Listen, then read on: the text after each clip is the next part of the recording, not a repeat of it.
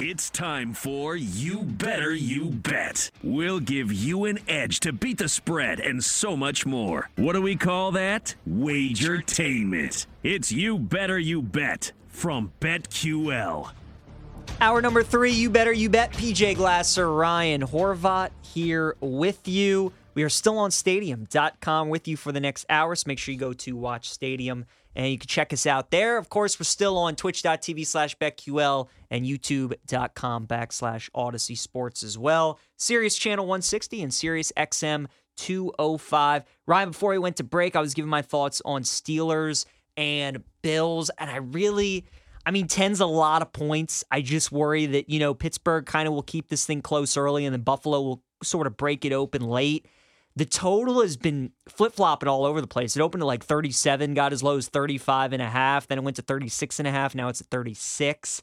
So it feels like, you know, it's bouncing around like that's a pretty good total. I just kind of want to bet the Steelers in the first quarter. I think they keep it close, then I want to get out. What, Yeah. are, what are your thoughts? Yeah, if I'm going to back the Steelers, it's probably first half. I mean, 10, 10 and a half is pretty tempting just because of the injuries, even for Buffalo. Like Gabe Davis dealing with the PCL injury. He hasn't been ruled out yet. He only had two targets in that last game, though.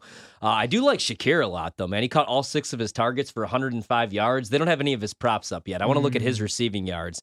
Um, and then Rasul Douglas, you know, because they already lost Trey White uh, in their secondary for the season. And I thought that was one of the better pickups, getting him from Green Bay. He's dealing with an injury. I like Buffalo, obviously, in the game.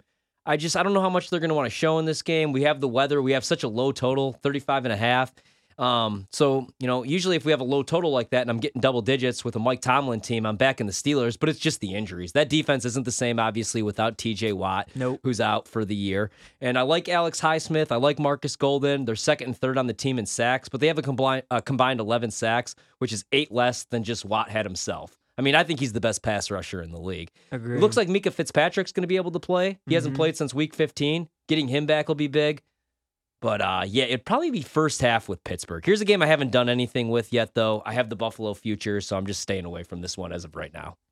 Yeah, I uh, I would just take the Steelers in the first quarter. I, the game I feel the least confident about, whether it's it's side or total. I mean, if you want to throw the Bills money line and like a parlay or something, give yourself a little extra juice. I think that's a good look. I, I would be I would be stunned if the Steelers win this game, and I'd be terrified because then that means they get Baltimore next week, and Luke over there is shaking his head, and I'd be very nervous I also that game. like as shocked as I would be if they won this game, I wouldn't because it's Buffalo, and um, yeah, it, it, it's Buffalo, so it really wouldn't surprise me. And it's Yeah. Mike Tomlin and it's the Steelers. It would remind me a little bit of a couple years ago, not a couple years ago, a long time ago now, right. when Tim Tebow won that playoff game for Denver.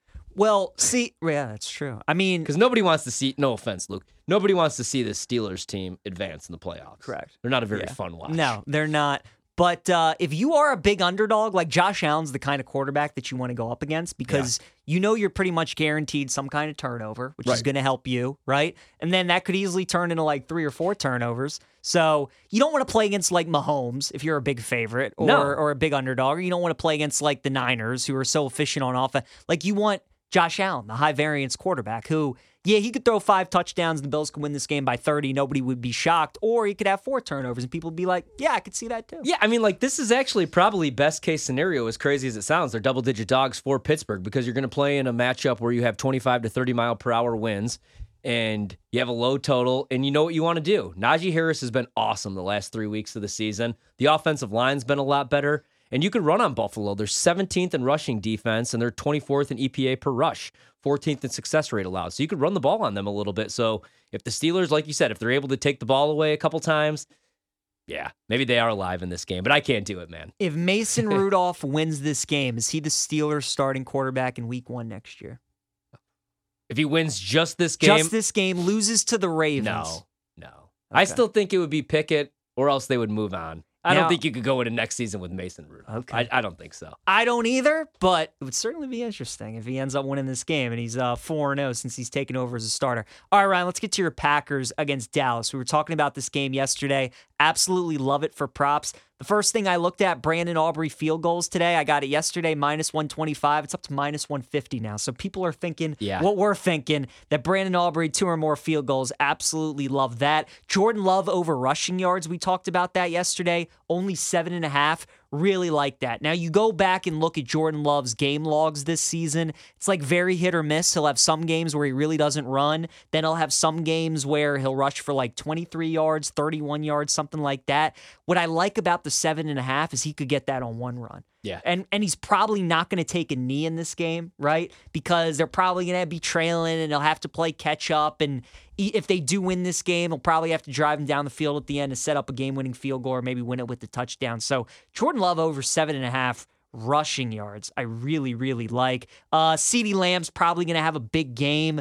The 96 and a half yards, like that's a lot. That feels about right. I think the guy you were talking about was Jake Ferguson, Yeah. 40 and a half. Because, I mean, as you're going to talk about, Joe Barry and the Packers defense, like they, they struggle against tight ends and they like giving up stuff over the middle of the field. Yeah, Joe Barry, the last couple games of the season in the divisional games against Minnesota and against Chicago, the defense was much better. They also they made some adjustments. The Packers, you know, traditionally play a bunch of soft zone. That's what Joe Barry does, and they played more man. And they got natural pressure on Justin Fields. I mean, they had four guys with the sack in that game. So you look at that game, you look at the game against Minnesota, and you remember, you know, Minnesota's on their third, fourth quarterback of the season. But man, I just can't get the taste of the Carolina game, the Tampa Bay game. I mean, Tommy DeVito, Baker Mayfield, and Bryce Young had their best games of the season over the last six weeks against that Joe Barry defense. And now you're going against the Cowboys. So I like the CeeDee Lamb props, but seven and a half receptions minus 140 is not something I want to do right now. I love Jake Ferguson. I mean, Green Bay struggles against tight ends, they struggle against slot receivers. So I'll go with the uh, softer number with Ferguson. I think he gets in the end zone in this game as well. As far like I really like Dallas at six and a half or seven. Anything over a touchdown though scares me a little bit just because Green Bay had a clean injury report other than AJ Dillon didn't practice today. That means they might get Christian Watson back. Mm. Wicks is playing out of his mind right now. They have the youngest wide receiver room in the league, but they're playing pretty damn good right now. And that's right now you can move the ball on Dallas, like 27th in success rate since week 12. They're 29th allowed on dropbacks, and Jordan Love's playing his best football, and he's pushing the ball down the field. So maybe Green Bay keeps this game close. I can't make the case for them to win this one unless they take the ball away, and I think Dak's going to play a clean game against that defense. Um, but I do like props a lot in this one. Ryan, I, I think I would probably take Green Bay plus the seven and a half. I had to choose the game. You know, everybody's going to have Dallas money line in their parlays, right? They're probably going to put the Chiefs, the Bills, and the Cowboys together in some because people are going to be scared off of the Lions, Eagles, and the Browns Texans game, right? Because those are like field goal type games. But the big favorites, they're all going to parlay together. You know, one of those dogs is going to give one of the favorites a game. I think it's going to be Green Bay. Like, here's the thing about Dallas, right? And we talked about you can't trust them in these big spots. You remember years ago when the Bengals had Andy Dalton and, you know, the knock on Andy and Marvin Lewis and the Bengals, they couldn't win any playoff games. Yeah, they'd win 12 games, 11 games every year and win the division, but then they get bounced right away. Right. And it was those prime time, like Monday night games at home where they would always lose in the regular season. One o'clock on a Sunday, fine. Dallas, look at them in the regular season this year. When it's the one o'clock, 425 games in Dallas, they're great. They're awesome. Put them in prime time, though. Put them in that slot against Seattle on Thursday night at home. Only a six point win. Put them against Detroit, that Saturday night game at home. Only a one point win. Probably should have lost. When the lights are bright and Dallas is at home and they play against a competent team, I, I, I can't trust them in big spots. Just like you couldn't trust Andy Dalton and the Bengals in big spots. I mean, it's So- a big number now that we uh, crossed the key number. You know, now that we crossed seven, we're sitting there at seven and a half. And I mean, it reached eight, it touched eight, and then it went right back to seven and a half. I would say Green Bay probably has the coaching advantage as far as head coach LaFleur over Mike McCarthy, but Mike McCarthy's been there more. He has the Super Bowl ring. Um, and then on the defensive side of the ball, though, Dan Quinn has the clear advantage over Joe Barry. I think Joe Barry is the worst defensive coordinator in the league. And I just I don't know if I trust him to play more man, and I don't know if they have the horses to play more man, right? Like Eric Stokes probably not going to be available in this game. I like Jaire Alexander; he's your shutdown corner, but he hasn't had a really great season. So it's I don't know, man. For me, I still I still yeah, I think Dallas. I think Dallas is the side. I'm not going to do it at seven and a half, but if that gets, if that goes back down to seven, I'm probably going to play some Dallas here. All right, Rams and Lions. I know we're all excited Oh, for yeah. this one. Stafford's return to Detroit. Lions are minus three. This was minus three, minus 120 yesterday, Ryan. Now it's minus three, minus 115 for the Lions. Feels like everybody's on the Rams in this game. It's not scaring me off. I'd take them plus three. I'd take a money line. I think they win the game. I think they're the better team. The way I look at it, I think both offenses are comparable. Both are elite. Lions and Rams, they can score on anybody. They're really good. I trust the Rams defense more than I do that Lions defense. And I trust Sean McVay more as a head coach than I do Dan Campbell. I like Dan Campbell, but I think his aggression can really hurt him at times. McVay's been to two Super Bowls. He's won a Super Bowl with Stafford. They know what it takes. This hostile environment isn't going to rattle them. And Jared Goff, you know, we talk about the aggression with Dan Campbell. Is Jared Goff going to do some uncharacteristic things in a revenge game for him, right? Yeah. Because the Rams basically told you, basically told Jared Goff, we're going to find somebody who we think is better than you. We don't think we can win a Super Bowl with you. Even though Jared Goff took them to a Super Bowl, they basically said, no, we, we want to go find somebody better. So does Jared Goff do some things uncharacteristic? Does he try and be a little over aggressive? I, I would worry about that. So, uh, I really like the Rams in this game, man. I like all the Puka props. I think this is going to be a Puka kind of game. Yeah. I would also look at Jahmyr Gibbs anytime touchdown at minus 115 as well. Um, I think it's going to be an awesome game, but I, I really do like the Rams. My favorite bet of the week, plus the three. Yeah, and usually this would be a spot because I feel like I have Jared Goff all figured out, right? You don't like Jared Goff on the road. You don't like him in windy or cold conditions. You don't like him outside of a dome, and you definitely hate Jared Goff if he's going to be under pressure because that's when uh, he makes some mistakes. He's great from a clean pocket. He's great from play action, and he's great when they're able to run the ball. But man, I look at this matchup, and since the bye, you know, there's only one offense in the league better than the Los Angeles Rams right now, and it's the San Francisco 49ers. They're second in DVOA, and the Lions defense hasn't been really good. They could stop the run, and they could get after the quarterback. And, you know, that's when you worry about Matthew Stafford. I know you want him thrown from a clean pocket, but man, they just have so many weapons. Kyren Williams looks awesome right now. Cooper Kupp looks like Cooper Kupp again. And then Puka.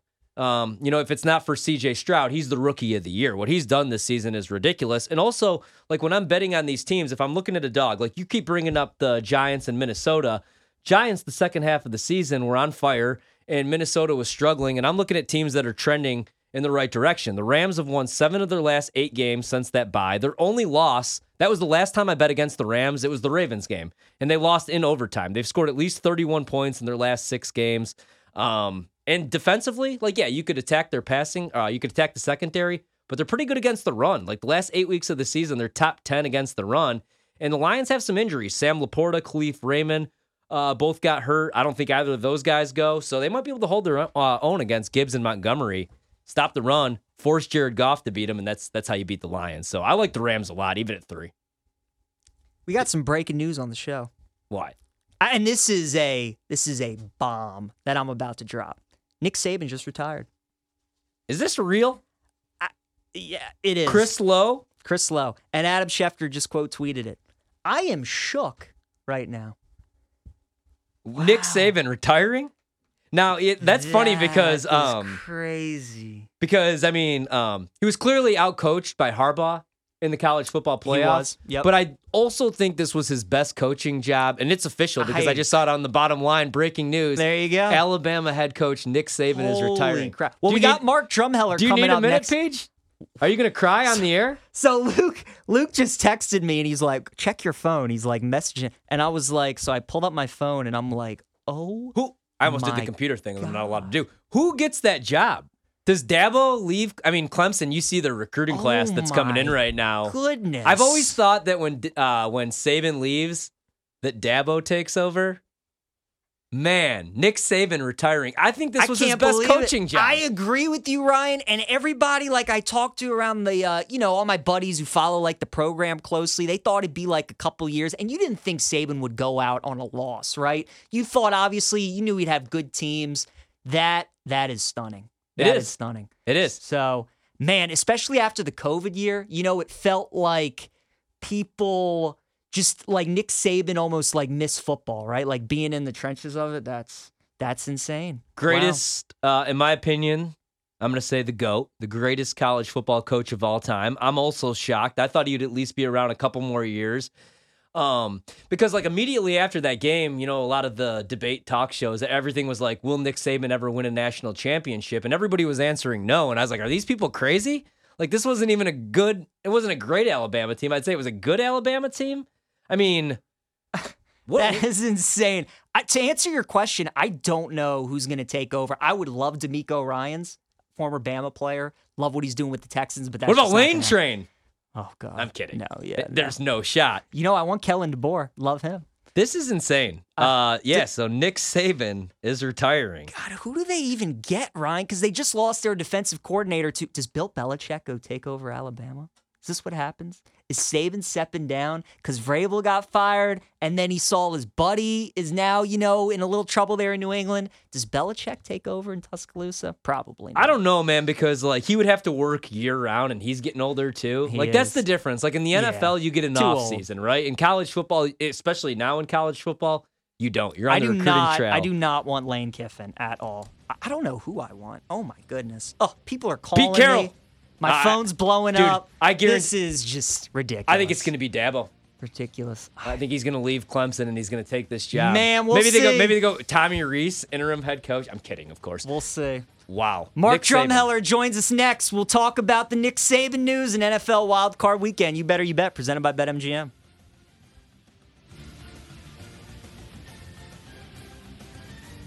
We'll be right back with You Better You Bet, presented by BetMGM on the BetQL network.